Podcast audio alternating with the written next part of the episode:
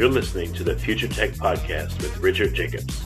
Future technologies such as artificial intelligence, stem cells, 3D printing, gene editing, Bitcoin, blockchain, the microbiome, quantum computing, virtual reality, and exploring space are much closer than you might think.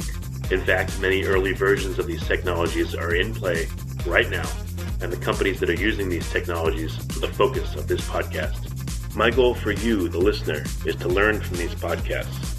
You may very well learn something that may change the course of your life for the better, steer you towards a new career, or give you insight into addressing a thorny medical problem. Remember, this podcast and its content is informational in nature only. No medical, tax, legal, financial, or psychological advice is being given. If you've enjoyed the podcast, please listen, subscribe, like, and tell your friends about it. Thank you.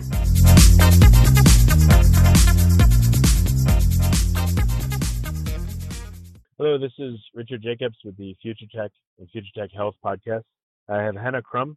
She's known as the Kombucha Mamma, and she's also an author. Uh, her website is kombuchakamp.com, and we have two K's in there K for kombucha and K for camp. So, Hannah, thanks for coming. Thanks for having me, Richard. Yeah, tell me. Uh, I'm sure that people have, uh, you know, seen kombucha in the store and probably tried it. And uh, tell, how did you get involved with kombucha? How did you become I call it kombucha mama? well, I call it kombucha kismet because I feel like kombucha found me. I was visiting oh. a friend uh, from college. He'd moved to San Francisco. And when we got a tour of his apartment, lo and behold, he was brewing kombucha. I'd never heard of it. I didn't try it at the time. But when I returned to Los Angeles, it was in all of the Whole Foods. And so I tried a bottle. And for me, it was instant affinity. Um, a lot of mm-hmm. people make like sort of a sour face or find the flavor a little intense or unpalatable, but I was the girl who used to sneak pickle juice out of the pickle jar. So for me, it really resonated. And at the mm. time, I wasn't really eating a wonderful diet. I was still sad, standard American diet with a lot of processed foods. So having a food that had living organisms, enzymes, and just made me feel alive was was a transformation. That's great. Yeah, my uh, my wife made kombucha like once or twice, and she's kind of scared of the SCOBY, you know, the creature that forms on the top of it. She was like, you know, she was unsure whether to drink it or not. She tried it and it was good, but she was like freaked out by the SCOBY on it, you know. Yeah, a lot of people are because they're just unfamiliar with it, right? Um, you know, back in the olden days, people would make vinegar and all kinds of things. And in fact, our culture is very similar to a vinegar plant or vinegar mother. They both are derived from acetobacter.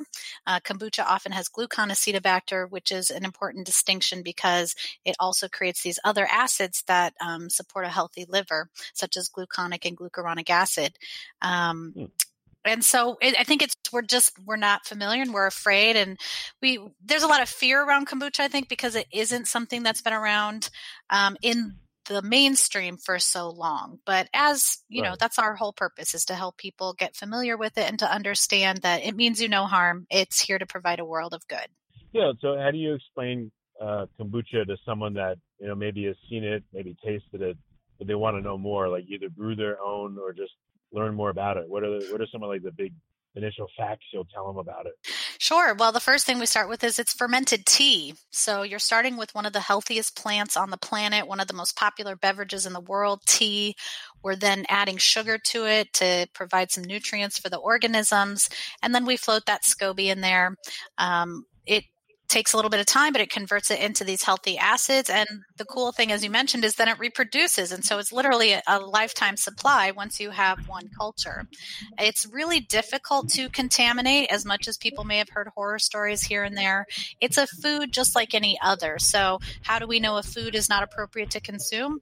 It gets mold. What does mold look like? Well, like any other type of food mold you've ever seen. And so, hmm uh, again, it's it's what do you do with moldy food? Typically, you just throw it away. The same is true with kombucha. And the nice thing is because they reproduce, you can keep extras on hand for just in case and start all over with a fresh culture. So, all right. So the question is, if kombucha is good or bad, and you're, you know, if it's sitting there on top of your fridge or in your fridge, and you look at it, you know, what are some ways to know if it's safe to drink or not? And are they um, obvious? Yeah, it's just mold. And how do you know it's mold? Because sometimes the culture formation will look weird to the untrained eye. You touch it with your finger, and if it leaves a powdery residue, then there's mold. So mold can never get oh. into the liquid. It's only ever on the surface of the culture. So it's really easy to spot and identify. And of course, if you're ever worried or not certain, take a photo, send it to customer service at kombuchakamp.com. Our team is happy to help you figure that out. We also have a really great mold gallery on our website. And of course, our book, The Big Book of Kombucha, has a whole bunch of pictures of mold too. The mold gallery. That's funny. Well, it's useful though. I mean, if you're, eh, do, do the, is it hard to tell even, you know, to the trained or untrained eye, is it hard to tell if the kombucha is good or not? It's really straightforward. Yeah, I mean, it's just like okay. how do you know if a piece of cheese is moldy? I mean, it's got blue penicillin like stuff growing on it. So it's the same type yeah, of yeah. thing. Yeah. Oh, okay. No, it's it's so, super simple. This is the like funny thing about it is actually kombucha is really simple, but because we're unfamiliar and we're not used to it, that we sort of make all these elaborate. Um, you know, we just get worried about it. But the reality is, it's super simple and basic. So, what's the process of making kombucha? Like, you know, okay, I want to make it. What do I do? You know, like, what would you tell me?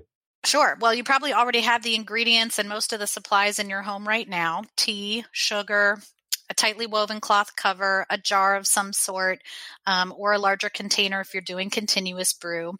Uh, the thing you might most likely don't have is the SCOBY, and that's where we can help. Uh, we are bacteria farmers, and so we can uh, get you set up with your own culture. You might also get one from a friend if they're making it. Now, some people will try to grow one from a bottle of kombucha, and the problem with that is um, the way that kombucha is processed. Sometimes it removes some of the elements of the kombucha, and so while that's an excellent test to know if the brand you're purchasing is a raw living product, many people have reported, and our own experiments confirm that after a few batches, the flavor just isn't there, and so it's a small investment for a lifetime supply grab a healthy culture and uh, you won't regret it. But once you add the culture to the sweet tea, so let's say we're doing a gallon batch, we cover it up with that cloth cover. It does need oxygen. We want to avoid cheesecloth because the weave is too loose and fruit flies also known as vinegar flies, will wiggle their way in. Nobody likes to open up their jar and see a bunch of grains of rice, which are actually fruit fly larvae squirming all over their brew. So um, stick with that tightly woven cloth, but don't use a lid because it does need oxygen. Uh, typically, it takes seven to 14 days, and that just depends on how warm or cool your space is. And it also depends on how sweet or tart you like the kombucha. So uh, we have an ideal temperature range of 75 to 85 Fahrenheit with um, 80 sort of being our sweet spot. Uh, and then if we have that temperature again, the longer it ferments, the more the sugar is converted into the acids, the more tangy it becomes. And so some people might start out on the sweeter side, but the reality is the body actually craves sour and bitter because those are the flavors of health and digestion. Again, not like every day, not like every single meal or something like that, but um, they actually help support a healthy body. And so uh, oftentimes you'll find the more the longer you go drinking it, the more tangy you enjoy it. Okay, so seven to fourteen days. What? Um, how do you know the kombucha is ready? You, Taste. You like starting at day seven, you start tasting it. Yeah, exactly right. So you can slip a straw in there and taste it. Some people are like, "Oh, what about the backwash?" The reality is, the pH of the kombucha is so low that it prevents contamination. This is why it's one of the safest foods to make at home. In fact, all of the fermented foods, if we remember, were developed thousands of years ago because we didn't have refrigeration. And so the mm. microbes create acids that uh, create an inhospitable environment to mold and things like that. So, really, it's only vulnerable to mold at the very beginning of the process before it's been able to acidify completely. And that's why we don't just want the SCOBY, we also need some starter liquid. So, starter liquid is simply fermented kombucha tea. So, it's already fermented. You throw it in there, and that helps to drop the pH quickly and prevent mold from growing in the first place. But if we don't have a warm enough temperature and it doesn't acidify quickly enough, that's where we can also sometimes see more mold in the winter and times like that if we're not keeping it in that ideal temperature range. Oh, so just like all bacteria, the warmer it is to a certain extent, the faster the acidification will happen. Yeah, actually, it's the yeast that are temperature sensitive. So if you've ever baked bread or used commercial yeast, it says to use lukewarm water. And that's because, um, well, humans are related to yeast, but no, they just like that more uh, temperate temperature. The bacteria actually can withstand a bit more extreme temperatures, but we we're a symbiosis, so we also need to be conscientious of the yeast. And so the warmer it is, the faster it will ferment because the yeasts are at a higher temperature. Oh well, what's the temperature range for kombuchas? Like, what's the sweet spot? 80 degrees Fahrenheit is our sweet spot. Um, it can withstand up to 108 degrees uh, for a short period of time, but anything hotter than that and for a long time is likely going to cause the organisms to start to die off. So again, that 75 to 85 with 80 being our sweet spot. All right. So if you're tasting it, what will it taste like if it's not ready? And what will it taste like if it's ready? And then what will it taste like if it's over ready? Great question. Uh, so, what it'll taste like if it's not quite ready enough is a little too sweet. If you taste it early enough in the process, you'll be like, oh, it's sort of watery. I'm not really getting a, a full flavor. And that's because not enough of it has been um, converted through that fermentation process. When it's just right, it's going to have a sweet sour balance. So you might taste it initially and it's got some tang, but then you also have that residual sweetness coming up on the back end. So it's pleasantly that way, sort of like a delicious Sour Patch Kid, but um, not with all the extra sugar added. If it's too fermented, it's just going to be sour. It's going to have a real pungent vinegar like flavor to it. Now, that doesn't mean it's bad or spoiled or ruined. It just means we don't like the flavor. And so that's sort of the interesting thing about kombucha is it never technically goes bad. Um, it, we just might not enjoy the flavor. But if it is over fermented, what we do is we can add some water, dilute it. It drops the pH a little bit, sort of like adding an ice cube to a glass of scotch, where it's just going to shift the flavor profile, open it up a little bit. You could also add juice or even a little bit of sugar, like you would to iced tea, um, to sweeten it up in the moment. But if you don't want to do that, there's also loads of uses for kombucha vinegar salad dressing, marinade, hair tonic, facial toner. And even if you decide to pour it down the drain, hey, guess what clears out drains? acid. so just like it's clearing out your pipes inside, it can also help clear out the pipes in your sink as well. So we think of kombucha as sort of a snout to tail, nothing ever goes to waste from it. That's cool. Interesting. What about, I mean, in the store, I see there's all these flavors. Can you add flavor whenever you want, or it has to be done at the beginning? Like, you know, how does that work? Yeah, so flavoring is really fun. Um, back in the 80s, I think everybody drank it as this really sour vinegar juice and didn't add many flavors. But as it became a commercial product, uh, people started infusing flavor into it. And so typically we're going to flavor in what we call the secondary phase. So our primary fermentation is the tea sugar SCOBY. Once it has that sort of sweet sour balance we enjoy, now we're going to add some you know, fresh fruit pieces or herbs or ginger, whatever it is that you like. And of course, there's so many formats. Um, so you could have juice, you could have puree, you could have pieces of fruit. Um, so there's lots of variety. And our book has 260 flavor inspirations. So if you're just not sure where to begin, we give you lots of ideas. And of course, there's some flavoring suggestions on our blog as well. Um, but in that secondary phase, we infuse it with those flavors. And then how long we leave that in just sort of depends on your fermentation process. So for most people, they're going to infuse it with the flavoring, leave it at room temperature for a couple of days, and then put it into the refrigerator and start drinking it. Um, our process is a little bit different in that we harvest it when it's still a little sweeter. We then flavor for two to three days. We strain that out, put it into bottles, and then let it bottle age at sort of a cooler temperature, but not the fridge, somewhere between 65 and 75 degrees for a couple of weeks to allow an additional third fermentation process to occur. Um, it dries up nicely in the bottle, it's not as sour, and uh, really extracts a lot of great flavor and nutrition that way. And that process is described in our book. But most people can't wait to drink their kombuchas and they don't have the patience for it. We've uh, we've been doing this a long time and have built up a supply where that timing really works for us. Well, it sounds like I, don't know. Can you use different teas, different amounts of sugar, different sugar blends, uh, different other ancillary things like different fruits? I mean, it seems like you can modulate this thing thousands of different ways, right? It's flexible technology, as we say. Sort of once you learn the parameters of having a healthy culture and what that looks like, you really can do the sky's the limit. I mean, we're seeing kombucha that's made with coffee instead of tea, or yerba mate and other things like that in primary as opposed to a flavoring.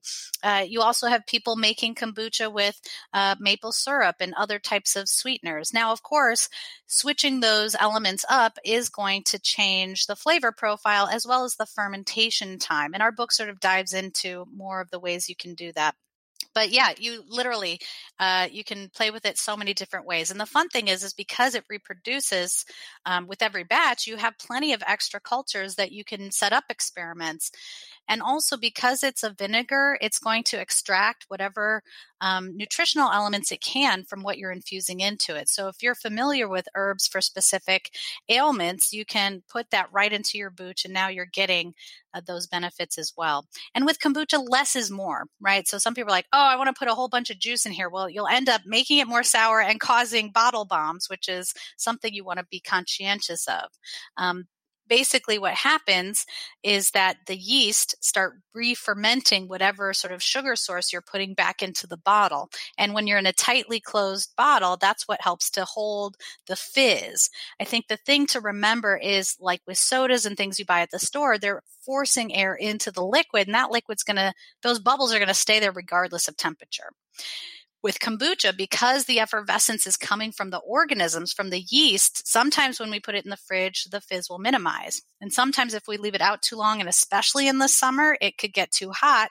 And if there's no way for that gas to release, it can potentially explode. So we always advise, especially in the summer, keeping bottles in some sort of cooler or box if you don't have enough room in the fridge in order to minimize the impact of that should that happen. And then you'll also see people with geysers where they'll like spray their ceiling with a bunch of fruit and make a pretty new ceiling for themselves um, or all over their clothes. And so we do also recommend opening with caution over the over the sink in order to prevent uh, redecorating your whole home. Have you um, seen that, um, let's say, a naturopath or a, um, you know, I don't know, certain doctors have decided to use kombucha as a medium for, you know, a vast amount of nutrition or, you know, herb therapies? Have you seen anyone do that?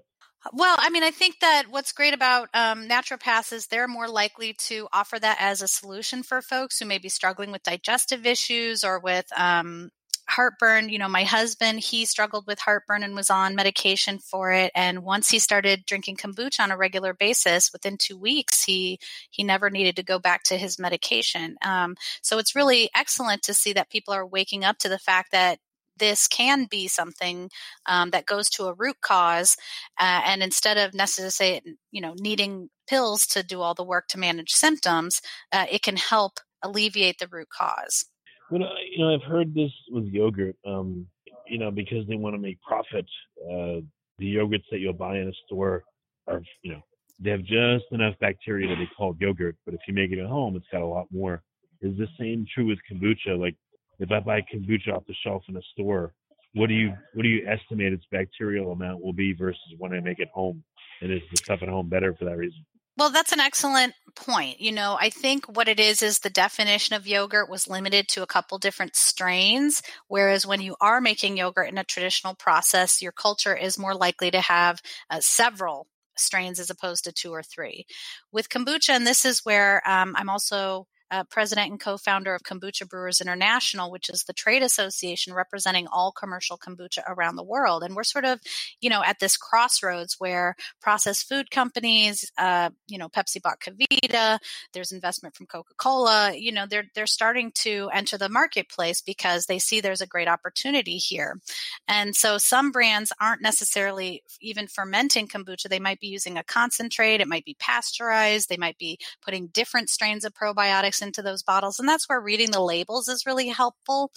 But there is also a whole host of producers, a lot of them are small family businesses and they are still using cultures and working with it in an authentic way. And so that's where a great test to see, as I mentioned earlier, if your product is that raw living product, pour a little in a glass, let it sit there. I know sacrifice, but if it grows a SCOBY, then you know that it's going to be a more robust dynamic fermentation than um, something coming from a concentrate. Now, it isn't to say that those concentrate based products aren't good for people and don't have a value. They're certainly going to be better than a sugar laden soda or a chemical laden energy drink, but they may not have that same as we mentioned earlier, that same sort of diversity as you're going to find in a traditional homebrew kombucha. Yeah, have you have you found just anecdotally that homebrew stuff is a lot more powerful or effective than stuff on the store, or uh, Definitely. or is there no clear cut line? Well, because people will talk about, oh, when I bought kombucha at the store, I had one result, and now I drink my homebrew, and just a little bit sends me to the bathroom. So I think that um, definitely the body adjusts to different um, amounts and strengths. And when you're making it at home, you have more control over how sweet or tangy it is, which is great because you personalize it to your specific needs. You also then control how fresh it is, right? How long has it been sitting in a store? Has it been shipped uh, across a country or around the world, right? So um, that's where you get the most granular control. But of course, we can't make everything all the time. And that's where, you know, we highly recommend yes, try the commercial brands at the grocery store. There's some really great ones there, but also go to your farmer's market, find what's local, make friends with your local kombucheros, and um, try their products and see if that doesn't even uh, have a different profile than what you find at the grocery store. Yeah, I've seen in the store in terms of just sugar content, like um, I don't know. I mean, some of them seem to be adding a lot of sugar. I've seen like you know an eight ounce serving, uh, anywhere from like two grams of sugar to like fifteen or more. Well, and this is the confusing thing. So, according to FDA rules, um, all of the sugar remaining after fermentation is called added sugar. And added sugar doesn't break it down from sucrose, fructose, and glucose because often what's happening is that sucrose, which is a disaccharide and is harder for your body to process, is being split into those smaller sugars, which has a lower glycemic impact on the body. But all it says on the label is sugars. And so, as the consumer, you don't know what it is you're looking at. And it's the teaspoon of sugar that helps the medicine go down.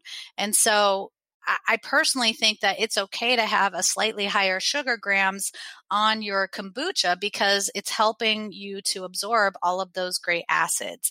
Um, we get too caught up on the numbers, and I think it's because um, there's a benefit to selling chemical sugar products that get you addicted that have no calories. And so the sugar grams are low, but they're actually not really great for your body.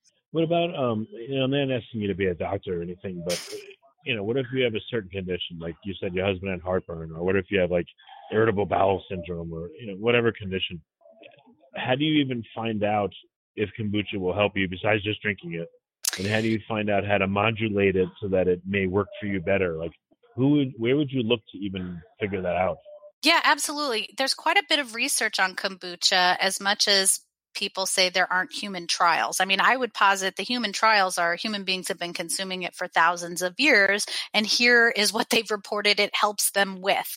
Um, you know, we're just barely starting some sort of human trials in terms of validating for specific ailments. Uh, what we do know is we, because it's a food, right? You know, how many trials do we have on asparagus and broccoli and things like that, right? Most of the time, you're eating those foods for a specific reason. They make you feel a certain way. With kombucha, right? We know the elements of tea. There's actually been quite a few studies done on rats. They've been done in vitro. They've been done in vivo. And, um, you know, a lot of what we see out of that research is it can have, uh, um, can help lower cholesterol, can help with diabetes. And so, again, we're not making any health claims about these products, but that's what food does, right? Food provides nutrients and it helps supports a healthy body. And um, you can also look at the benefits of vinegar and how that also has um, cholesterol lowering properties and things like that. So, using our logical brain and reading some of this information, a lot of which is in our book, the Big Book of Kombucha, um, and we're launching a research database with um, Kombucha Brewers International. So, part of our education uh, outreach is going to be through a compilation of all of these research papers. So, anyone can come, type in an ailment, type in an ingredient, and see what information has already been put out there about kombucha. But to your earlier point, working with the naturopath, working with um, doctors who sort of understand fermented foods, because sometimes people have ailments where fermented foods actually make it worse. Like there's certain types of gut dysbiosis where fermented foods, as healthy as they are and as wonderful as they are, just aren't appropriate at that stage. More healing needs to happen before you can start incorporating those into your body. So, as much as we always say, get a wide variety of fermented foods in your diet, if for whatever reason you're consuming them and you don't feel good, they make you feel worse, then you want to reach out to someone who has experience with them and just sort of you know understand do you have a histamine allergy? Is there something else going on? Um, just to make sure that you're not exacerbating it with a quote unquote healthy food. Okay. When i looked on amazon while we were talking so see your book has 933 five star reviews. That's great i mean it's uh, that's, that's, that's pretty high for, uh, for a book on kombucha so. Well, uh, they call it the Bible. Um, and really, we poured a decade's worth of information, study, research, and love into that book to make it as accessible as possible to people. And, you know, not to toot my own horn too loudly, but we can't help but feel good that we're helping consumers get access to really great products. We're also helping um, small family businesses get off the ground and really creating a, an economic opportunity for people who don't necessarily want to be um, stuck in a corporate situation. They want to help their community. They've, you know, the story of most of these brands is they had a health challenge kombucha helped and that inspired them to want to bring it to their community. And so it's really exciting mm-hmm. to see this industry grow. And a lot of people liken it to craft beer uh, 30 years ago. And now it's, you know, how do we keep this momentum growing? And to be honest, I don't even think we've hit the tipping point with kombucha, which is great because it means there's a lot of opportunity for people out there. What about the SCOBY? I've heard like people can cook them up. There's different recipes that you could eat the SCOBY and stuff. Any experience there? Oh yeah, absolutely. Our book has some of those recipes too. So we call it like vegan squid. Um, you want to braise it lightly because it can get too tough. But one of my favorite ways to eat the kombucha culture is as a fruit leather. So normally a fruit leather, you're going to mix a lot of fruit and sugar and then dehydrate it. Well, when you add the SCOBY to it, so SCOBY is insoluble fiber, which means your body doesn't digest it. However, just like psyllium husk, which is also insoluble fiber, is going to come through like a broom and sweep out any excess sugars, excess hormones. So now you're using half the amount of sugar because half of it's SCOBY. Um, you're dehydrating at a low temperature to maintain the probiotic benefit, and it just can be really delicious. And um, it's a wonderful way to use your extra cultures. But animals also will, like chickens, will fight over SCOBY pieces. And, um, you know, you can also give it to plants. So again, snout to tail, there's something you can do with it. People are, are even using it to make clothing and they're trying to create um, packaging materials out of it. So I think, again, tip of the iceberg, we don't know how far all of this kombucha and bacterial cellulose is going to go in the future you should chop it up and sell it and call it SCOBY Snacks. You know, I know SCOBY Snacks, right? Exactly right. well, people will also call it Scooby as well. Yeah, that's what I mean. You know, it'd be funny if you did that. It would. Um, so, if someone's interested in, well, I mean, do you find that people are interested in kombucha itself, or it's really the health angle that? I mean, what, like, what do you hear from people and why they care about kombucha, why they're interested? Yeah, so uh, oftentimes it is from the health angle, but think about it like this um, kombucha is sort of a cross between a pet and a plant. No, it's not going to wiggle out of the jar and come sit on your lap, but it is alive. And um, I think people get really connected to their cultures and you know, everything is energy and has energy, and microbes live in our body and on our body. And you know, there's ways that they communicate that we don't fully understand. So I call that magic. When there's something happening that human beings haven't totally figured out yet, right that's magic so there there's like a magic in the way that the microbes communicate that they work with you and i think that people really appreciate having that relationship with something that they feel really supports their health and makes them feel better um, and so whether they're buying it at the store or they're making it themselves you know, you find all kinds of people, and even there are brands of kombucha that highlight, you know, they're using sacred geometry or they're playing um, special uh, music or tones with it, or um, they paint the walls purple, whatever it might be. Like there really is this sort of relationship that you have with kombucha that maybe you don't have with a block of cheese or a loaf of bread, although you certainly could because both of those are fermented as well. Um, but but people just really end up they think of them sort of as like part of the family eventually. Well, what what are some uses of kombucha that surprised you? Does anyone like soak their feet in it? Yes. I don't know. Does anyone um, you know put it in like a humidifier or a vaporizer and breathe in the vapors? Like you know, have you heard of anything like this? I haven't heard of the vaporizing one, but definitely as a foot soak. Um, you know, because the feet can release toxins and that's sort of what kombucha does. Those acids that it creates, they bond to toxic molecules. And so then your liver secretes them through hydrolysis or going pee, right?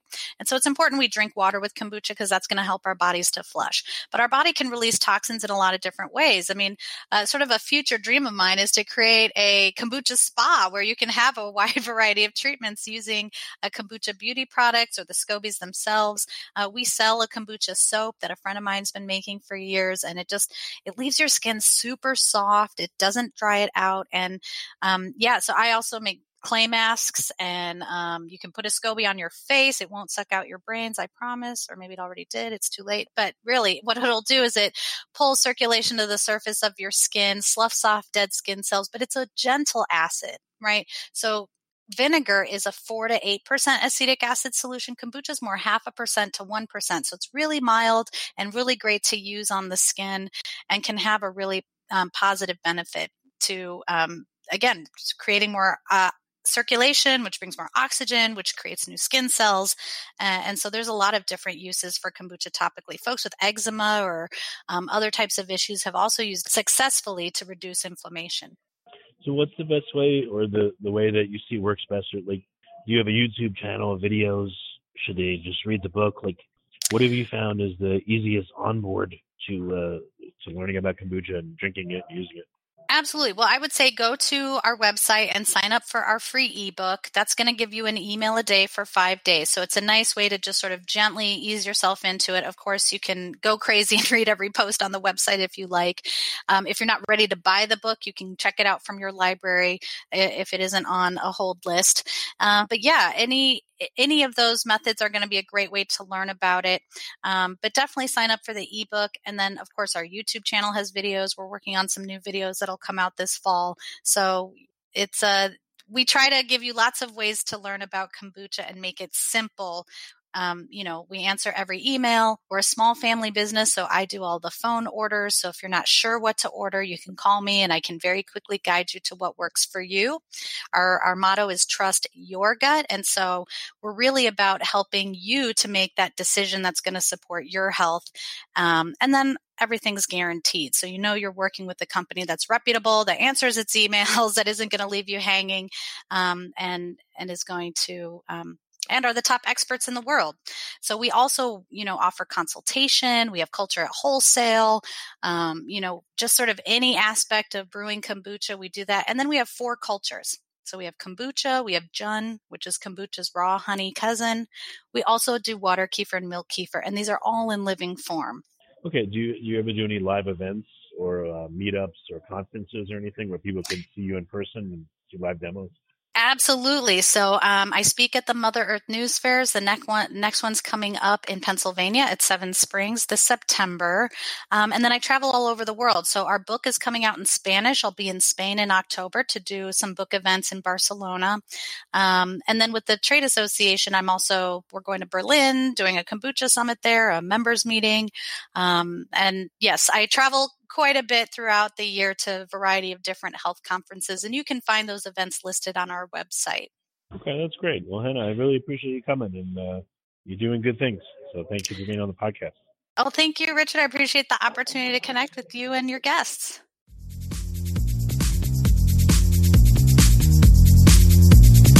You're listening to the Future Tech Podcast with Richard Jacobs. Future technologies such as artificial intelligence, stem cells, 3D printing, gene editing, Bitcoin, blockchain, the microbiome, quantum computing, virtual reality, and exploring space are much closer than you might think. In fact, many early versions of these technologies are in play right now, and the companies that are using these technologies are the focus of this podcast. My goal for you, the listener, is to learn from these podcasts. You may very well learn something that may change the course of your life for the better, steer you towards a new career, or give you insight into addressing a thorny medical problem. Remember, this podcast and its content is informational in nature only. No medical, tax, legal, financial, or psychological advice is being given. If you've enjoyed the podcast, please listen, subscribe, like, and tell your friends about it. Thank you.